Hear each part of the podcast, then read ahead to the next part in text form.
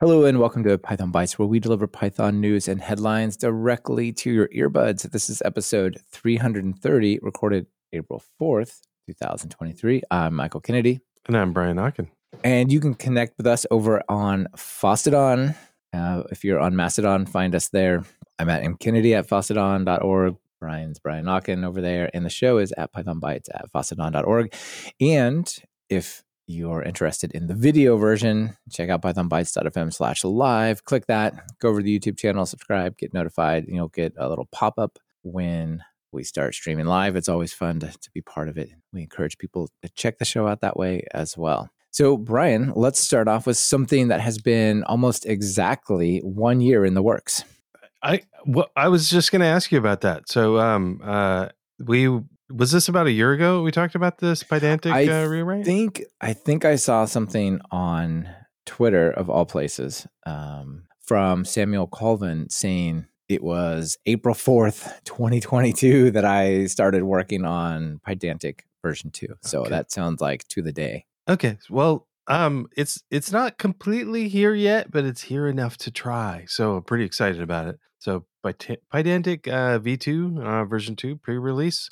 Um, so people can it's available now, so people can install it. You have to do the like the uh pip install dash dash pre uh Pydantic, and then you can say Pydantic greater than or equal to 2.0 A1, I guess, if you want to get the Alpha 1 or better. So the big news is Alpha 1's available. Um, and it's pretty exciting.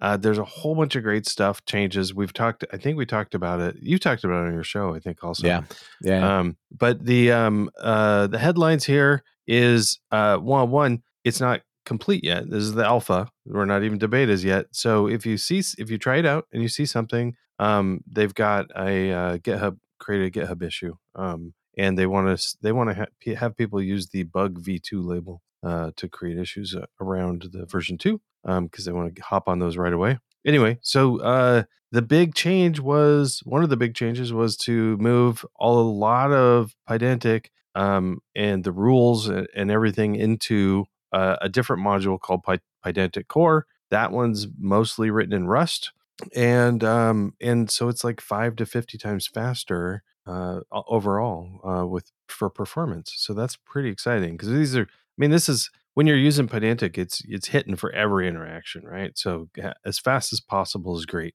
Um, and I do like the idea of the like the separating the Rust part out into a different module, um, uh, different package, Pydantic core, so that uh, they can have kind of uh, maintain it and have safety and maintain, maintenance around that a little separate. Um, I think that makes sense. So Yeah, and people used to have to create their derived classes and put a lot of their customization, their you know um, what's it called root level validators and things like that, where it's like I want to validate the whole class, not just a certain field, or you know if this is set, then that has to be set that way. Like a lot of those things had to be done in an OOP way, and I think Hmm. with the Pydantic core, you have more direct access to like a layer below, so it's not just faster, which is fantastic, but it also opens up like more ways to interact with Pydantic, which is cool. Yeah.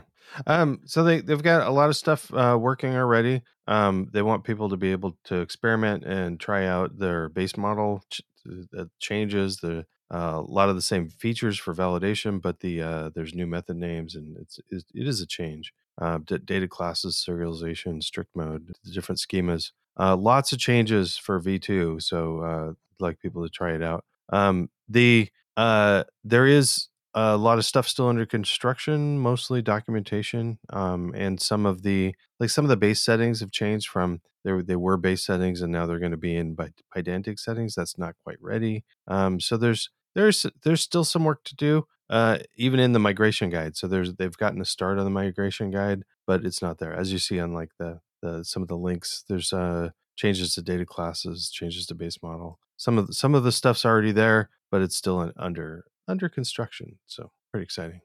I'm I'm definitely excited, and the five to fifty times faster. That's no joke. There's you might think, okay, well, what are you doing? I'm like parsing like a settings file, or I got a single JSON document, whatever.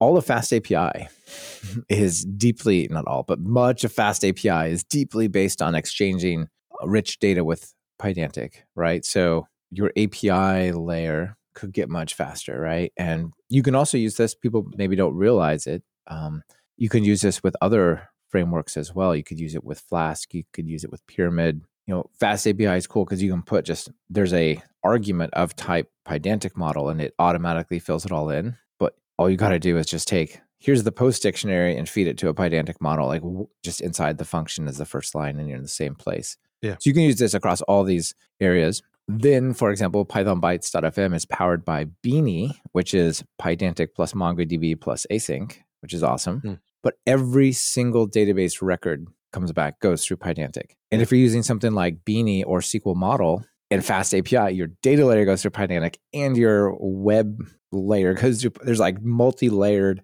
Pydantic operations on every interaction. And so making that part five to 50 times faster is just huge, right? That's a really big surface area to make a lot faster. I got speed ups as well to talk about later in the show, but Yeah, it's, so that- I guess- not that much area. That's awesome. one of the the things you bring up uh, which is interesting is that a lot of people there's i mean there's tons of people that use pydantic just by by itself uh, with their own code Mhm. Yeah. um but the the people that mostly touch it through fast api or beanie or something they may have to wait until those projects bring on this the changes then then um unless the those projects have branches for v2 which who knows I yeah yeah I hope so. Um, and maybe there's a way. You know, I think the the breaking changes in say base model, for example, are I think they're kind of deprecated already in 1.10.7. Just they're still there, right? But I think they become breaking changes here. Um, Hmm. If you're also if you're doing uh, model validation, a lot of the function names gets changed. Um, yeah, like things like from RM go away. There's a bunch of little I don't think they're big changes that are going to be a huge problem for people, but they are incompatibilities, as you point out. Both Yeah. Roman Right and Sebastian Ramirez are seem to be really on top of their projects, respectively, Beanie and Fast API. So I feel like by the time this becomes fully released, they'll they'll be there. yeah and what's one of the reasons why i covered it is to try to like promote Nudge, everybody nudge. Hey, get- exactly. nudge nudge exactly. please. so Yes, indeed. Yeah, it would be awesome that when this comes out for just boom, V2 is out, like you just update all the packages that depend upon it and you, you can adopt it right away. That would be great. But to be fair, like let's say I'm working on a like a, a side project that's using Fast API or Beanie or something, and I don't have it in production yet. I'd be like, yeah, let's use V2 right, right, or right away. But if I've got a production system, I don't want to switch right away. So uh, I I get that there's there's projects at different le- levels, and and group projects like Fast API and Beanie have to keep that in mind. So yeah. All right. All right, well, Well- this is exciting to me. Uh, I know this has been coming for a long time, so excellent work. What you got for us? Well, that's quick real quick real time follow up. I interviewed Samuel Colvin. He loves to do stuff on the fourth of months, apparently on August fourth as well. Last year called Pydantic V2, the plan. So people can check that out if they're they're interested. But let's talk about something really small, okay? Um, Okay. From a friend of the show, Miguel Grinberg, and he created this thing called Microdot. Microdot. It's very small. It's it's bigger even than like the the semi dot or the regular dot. Very small.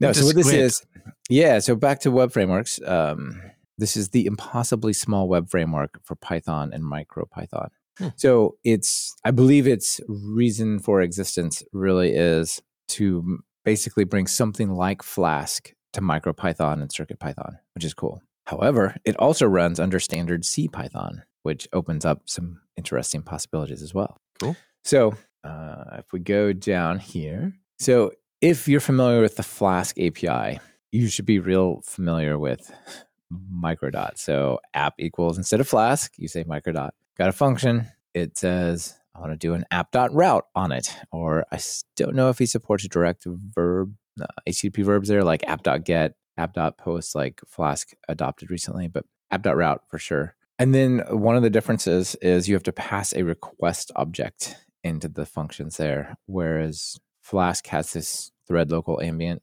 variation of this thing. So you'll get like a 500 error if you try to, you know, just run this directly without adding that request. So it's easy to overlook. But other than that, other than the fact that there's a request a parameter to the views, basically the same thing. Hmm. Okay. So Interesting. yeah, Okay. that's pretty interesting. Now, there's a bunch of compromises that are made here because MicroPython doesn't support Jinja, it doesn't support Flask, all of these different things. Right. So um, there is a template language, but it's not um, it's not Jinja, right? So there's a bit of a migration if you were going to take this on, right? So you can run it under CPython, but you can also run it under um, MicroPython. There's the HTTP methods. I think you just do the old style. Yeah, no, no, no there is a there's an app.get. You can do the old style where you pass the method names like get and post, or you can just do an app.get. But yeah, if again, if you're familiar with Flask, the way you do routes, the way you pass data into the functions, all those things are absolutely the same, which is pretty cool. One thing you can do is you can return JSON responses, and you can even just return a dictionary, which I don't think you can do in Flask. Um, maybe maybe you can, but I think you have to JSONify it. I think you got to say flask.jsonify. So this is kind of an upgrade, I would say. Um, so if you have a little tiny thing, like let's get it, little tiny thing like this, Brian. Okay. All right, here. How however big is that? You know, like not about the size of my hand, like the, the half the way across the palm of my hand. Got one of these little tiny micro Python, circuit Python things. You can now put APIs on here, and you can put even really interesting things like it has support for um, concurrency. So Flask doesn't support directly having async and await. I don't believe not fully anyway. You got to switch over to Quart to do that. I, I, think they partially support it, but not not full async and await.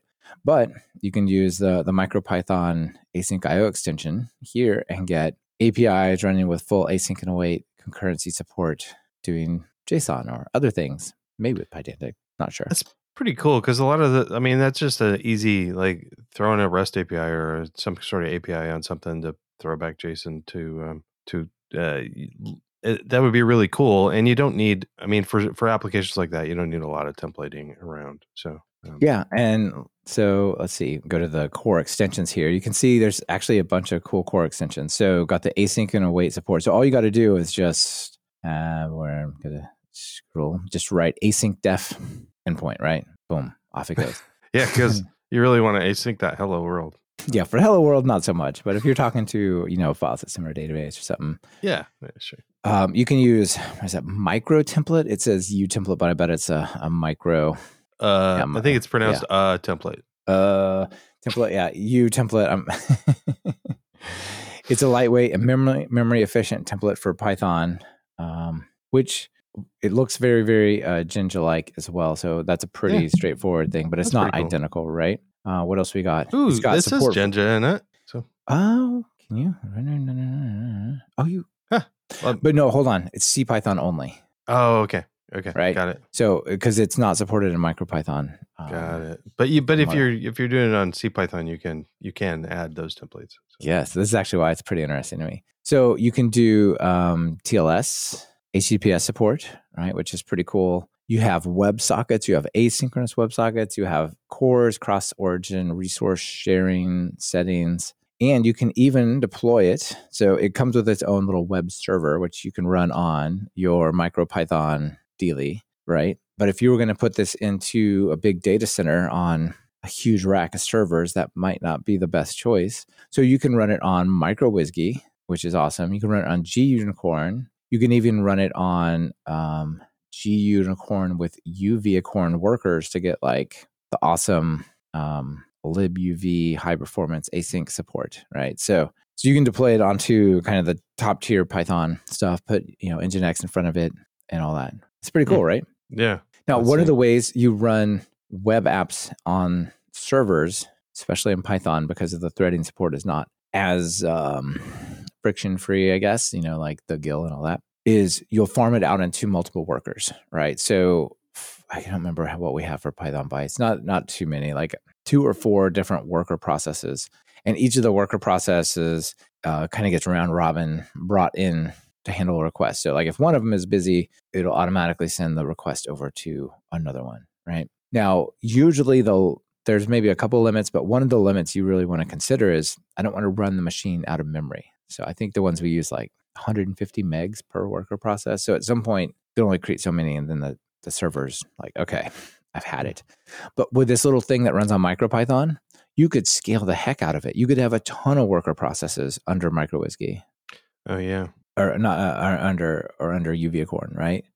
And I actually did a, a little super simple test. Like I wrote the Flask equivalent of Hello World, literally exactly the same code with the changes I talked about, and then the Micro Python version, the uh, sorry the Micro Dot version, and that one um, both running on CPython, nine megs for the this framework, twenty five megs for the Flask framework. Mm, So yeah, I don't know, maybe you can have twice as much processing uh, horizontal scale with this thing, but deployed to real servers. So there, there might actually be some interesting advantages to having this like really tight framework. Like I want to run it in a bunch of Docker containers that are like using the smallest amount of memory. Or I want to farm it out and say, no, I'll have 30 worker processes on the server, not five. I don't know. Yeah. We'll see. Yeah.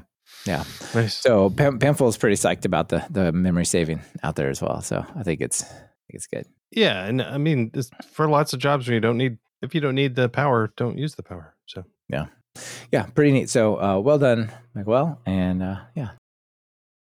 Now, Brian, let me take just a moment and tell everyone about our sponsor. This episode of Python Bytes is brought to you by Influx Data, the makers of InfluxDB. InfluxDB is a database purpose built for handling time series data at a massive scale for real time analytics. Developers can ingest, store, and analyze all types of time series data, metrics, events, traces in a single platform. So, dear listener, let me ask you a question. How would boundless cardinality and lightning fast SQL queries impact the way you develop real time applications? InfluxDB processes large time series data sets and provides low latency SQL queries, making it a go to choice for developers building real time applications and seeking crucial insights. Optimized for developer efficiency, InfluxDB helps you create IoT, analytics, and cloud applications using time stamped data rapidly and at scale. It's designed to ingest billions of data points in real time with boundless cardinality. InfluxDB streamlines building once and deploying across various products and environments, from the edge, on premise, and to the cloud. Try it for free at pythonbytes.fm slash influxdb. The link's in your podcast show notes. Thanks to Influx Data for supporting the show. Over to you. What's your next one? I want to talk about GitHub Actions a bit. So I'm a lot of my workflows have moved over to GitHub Actions, and so there's actually three projects that I wanted to talk about um, that I thought were neat and worth, and they're all kind of in the GitHub Action genre. What you got? What you got? What you got? What you got first? Um, what, you got? Uh, watch GHA. It uh, comes from Ned Batchelder. Um, this is a uh, a just a simple tool to to watch your GitHub action progress from a command line. Um, so uh, pretty. I think it's a command line thing. Looks like command line.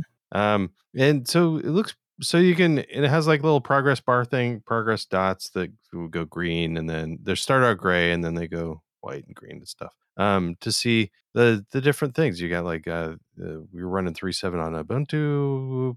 Yeah. So if if you've got a big matrix that's doing a lot of stuff, it's kind of hard to keep up with what what all's going on. So Yeah. um, this is kind of neat to watch. Just a little tool from Ned. Thanks, Ned. Um, uh, uh, one of the other things I I I was thinking about. So I just uh, my talk at PyCascades was talking about um uh that you can share you can just uh, you can share packages without actually ever building it uh because pip install will build your wheel for you if it, if it's not built already but you probably you probably should test that um and one of the ways you can test some of that building is with um with Linux uh build and inspect python package um um so this is a github action that uh will uh, it does a lot of stuff, but it, it does it does a build to make sure the build works. Um, it also does uh, has a linter to to lint the wheel contents. Um, it also uploads the uh, wheel and the source distribution as GitHub Action artifacts. So it actually does generate the wheel for you uh, um, as an artifact, which is kind of neat. Um, the uh, it also uh, one of the things that's what's one of the things that's always a mystery to me is like the make making sure I have everything that I want in the sdist, um, the source distribution, and uh, this this will um, lint that, and also well, I guess it doesn't lint the contents of the sdist, but it does print them out. So uh, print does a tree of the sdist and the wheel in the output, so that you you don't have to download it to check it. You can just look at it That's in cool. your GitHub output. Make sure all the files and resources you might, might need to send out come along. Yeah. Um. And this. Uh. Uh. Yeah. Um. I. I. I had recently made a change to a package, and it took out the tests, and I had somebody say, "Oh, look, we we want the tests back in." So it's kind of nice. Um, so uh, uh, let's. Uh, I guess that's that's it with that. It's kind of a neat uh, GitHub action thing um, that you just put it put it in. Uh, it's one of those actions, so you just like specify it, and it just works. It's nice. Uh, the the third thing I wanted to bring up was um, uh, PyTest GitHub Actions annotate failures. Um, so this is a uh, one of the just a nice extra thing that I hadn't heard about before. Um, PyTest it's under the PyTest Dev uh, uh, umbrella, but it uh, it is a it's a pip install sort of thing. And what it does is it makes sure that the, the all the the proper stuff gets output um, so that you can have nice annotated failure asserts. If there's failures, it's annotated nicely in GitHub Actions. That's it. Just some fun GitHub Action stuff. Yeah. Once you really start getting into CI CD, it's it's fun. You're just like, oh, and now that it's automated, we could do this, and we could do that. Yeah, and then but when you automate all the things, and then when things go wrong, you're like, oh god, then we have to pull it down and check it again. But having so having some of these debug stuff and things up up in the cloud um, is good. Yeah, very handy. Excellent. All right. Well, I have a PEP for us to discuss. Okay.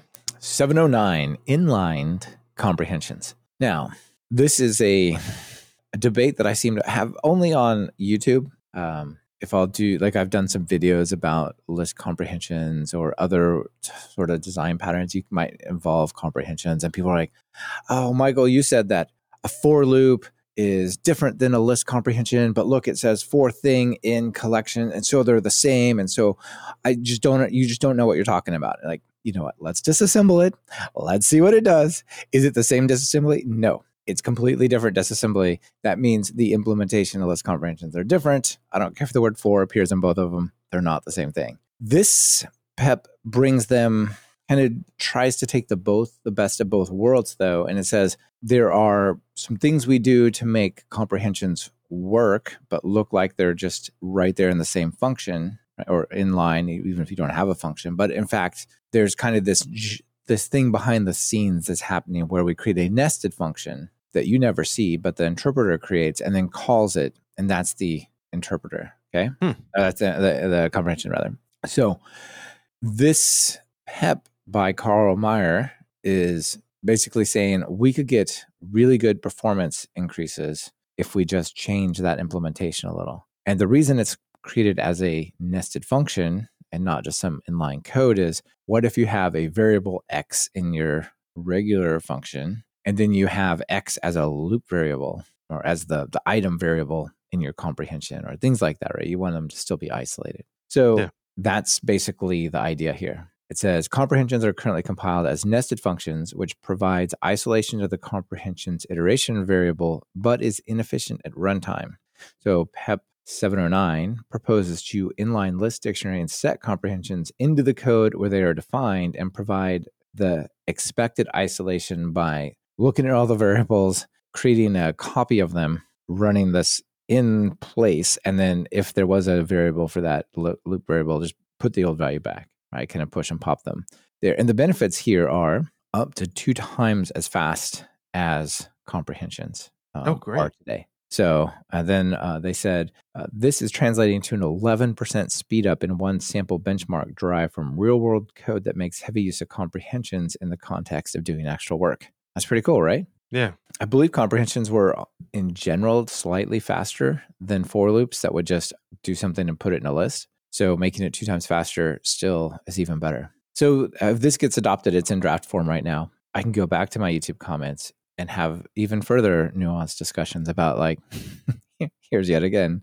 how they are not the same thing, but they look similar. Um, so the, yeah, I so, I never would have thought that the should reuse a variable in the in a comprehension though. I I I don't do that, but I guess no. I, I think it's could. um like if let's say you've got two list comprehensions, you know, x squared for x in first set, um, mm. then x 2x plus 1 for x in other set. And those are two separate list comprehensions. You don't want like oh, one of those right. variables too. Okay. You want to keep them they want to be like, okay, this x is only for this comprehension. That's oh, what oh, yeah, like. So if you have an embedded comprehension, you might use x in both places. Right. Or if you have an X, X and Y equals something, and then you generate a comprehension, you say X in there. Like there's a couple of, there's some weird. yeah, yeah. I, weird I mean, I guess I was just thinking my own style. The the second one I would never do. If I had if I was Yeah. already using X, I probably wouldn't use X in the comprehension. But Same, in same a, as in but I've I'll often use I or X in a comprehension in embedded ones and don't even think about it. So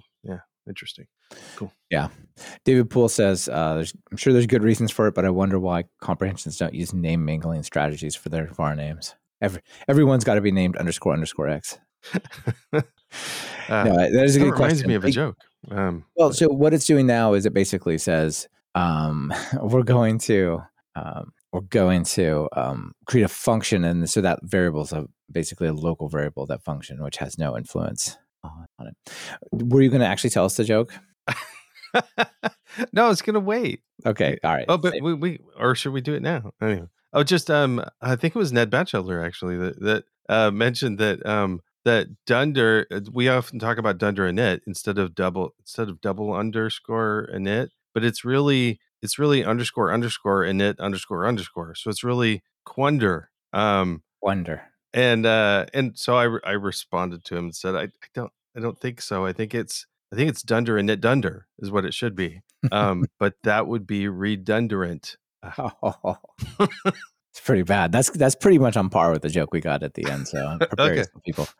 All right. So if one basically the way to understand this, you can't look at the code and tell, right? Which is why people incorrectly try to correct me on YouTube. So it you look at the code and it looks like oh it's just a for list, and we took out the line breaks and put brackets, so it's the same thing. Um, so if you look at it now, you can see if you create a function that creates a list comprehension, you'll see it, it creates what's called a code object of type list comprehension. Then it calls make function. Then it loads the list and then it does a bunch of stuff on it. And then it actually, you can see there's like the sub function that gets disassembled and it says, we're going to build a list, load fast, iterate it, list append. And what's really interesting, this is the part that differs from for loops. There's a bytecode called list underscore append. If you do this with a for loop where you have a list and you call append, it loads the function append and then calls append on the operands, but it's not in the runtime in a for loop. In a comprehension, there's a special bytecode that runs, and that's like the primary difference. Okay. So, um, but the the drawback, right? So the benefit is list append is a bytecode operation, not a function call. But the drawback is there's this object created, there's a stack frame created, there's a function call over to this comprehension call. Like there's an issue with all that stuff, right? So the new one just says what we're going to do is we're going to create a new opcode called load fast and clear, which is like I'm going to load the variable x, and if there was one of those before, um, we're going to hang on to that just in case, you know, so we can put it back to avoid that. And then it calls build us, and like you can notice, there's no there's no uh, function call, so no stack frame, no extra function call. There's no list comprehension object, all those things. And so this is the new bytecode operation that manages that um, variable isolation, and then you just do it directly, which saves you a bunch. Like we talked about the two x speed there. So that's the that's the the pep. People check it out, see what you think. That's really interesting, Michael. But you had me at it's faster. I know exactly. I just want people to kind of know what's what's happening and why it might be faster and and so on. So pretty neat. Um, Yeah. You can see it does have the the only uh, possible, I guess, concern or the, the reason they say why is this even a pep? Why is this not just hey I made it faster? Like why do we need to discuss this? Yeah, because like you said, Brian, like it's faster. We're done. Let's go. Is there are user observable changes if the user doesn't like themselves, basically? For example, why would a user return locals as the item you want put into a list during a list comprehension? Well, if you did do that, you would see that it's not the same as before. I have no no idea why you would ever try to do that, but that would technically would be a breaking change. The other one, slightly more valid perhaps, is that if there's an exception inside the list comprehension, because it used to be in a separate function call, it was there's it would show up in the actual traceback call stack, Hmm. right? But now you are not in another function; it, you're just on a line in the OG function. So you you don't have that. Basically, it's missing from there. So you would have a slightly different traceback exception. Well, traceback the exception would be the same, but the traceback call stack listing would be different. That potentially affects somebody, but Yeah. not a lot. I don't know. Sure. It's a two x. It's a trade off. I would totally think is worth taking. Yeah, but I, I, see why that's a it's a observable interface or an er- observable behavior change. So yeah, Yeah, yeah. Although I learned from uh, Brett Cannon just a couple weeks ago that um, locals often has weird stuff in it. If you look at locals a lot, sometimes there's stuff in there that you don't recognize. Um, Interesting. Yeah, the locals one seems like you know what, don't do that. but the the traceback one, I can see. Okay, we're always looking for this, and like if I get an error, I try to like look at the traceback to figure out what to tell people, or I don't know. It theoretically, could have. It still seems unlikely. I, I feel like you shouldn't depend upon what's listed there, but I'm sure somebody does somewhere. well, like IDE makers and things like that. Yeah yeah cool. All right. Well, that's it for all of our items. You got any extras? I don't. Do you? I thought I didn't have any extras, but I I think by the time I'm going to try to predict the future a little bit because I have some control over it. So I do have an extra. Um, I'm going to be releasing either today or tomorrow. By the time this podcast comes out, this is going to be released. But if you're watching it live, it's not yet released. So I'm going to be releasing a new course, Python web apps that fly with CDNs. It's, it's just over three hour course that's all about taking um, CDNs and applying them to like Flask web apps and also hosting video content and large files and how do you geo replicate that. Um, we use a lot of these techniques in Python bytes to like make the website faster as well as to make uh, to deliver you know terabytes of MP4 MP3s to people. So check that out. I will put a link in the show notes. Again, if you're listening live, this is not out yet, but it will be out by the time the MP3 hits your podcast player. So if you have the audio only version, go check it out. Links in the show notes. Nice.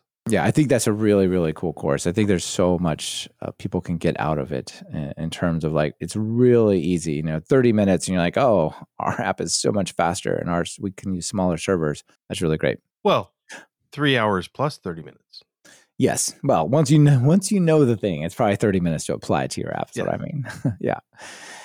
Uh, David Poole says the traceback one could be worked around if the debug compiled used the old function style method, Hmm, like aggressive optimizations in GCC with inline functions. Hmm, okay, possibly interesting.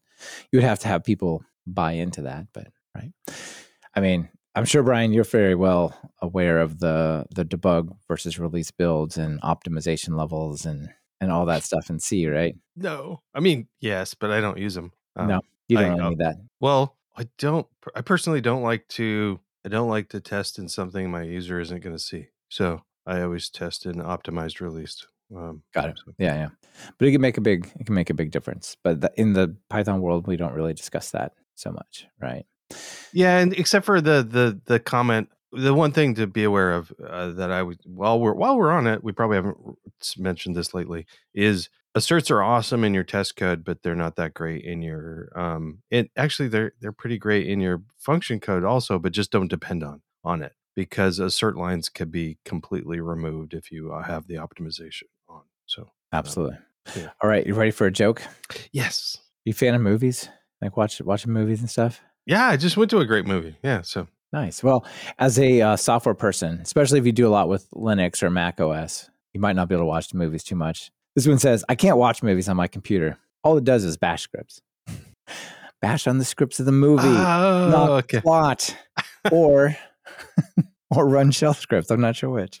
Uh, okay, that's funny. I think. Sort of. Yeah. Somewhat. know, that's what Uh. I got for you. I have a I have an incredible one that I, I want to put up, but it's like only video that has music and no no spoken word. So I don't think it fits for this format. But I'll you know what I'll throw it in. I'll throw it in. People also check out the movie. It's about releasing stuff to production. So it's uh it's pretty epic. I'll put it in the list. But we won't play something that's like 30 seconds long that has nothing but music. Cool. Nice. All Yeah. right. Um, is that all we got? That's all we got. It's a wrap. So it's a wrap. Yeah. Thanks as always. Thank you. See you. you later.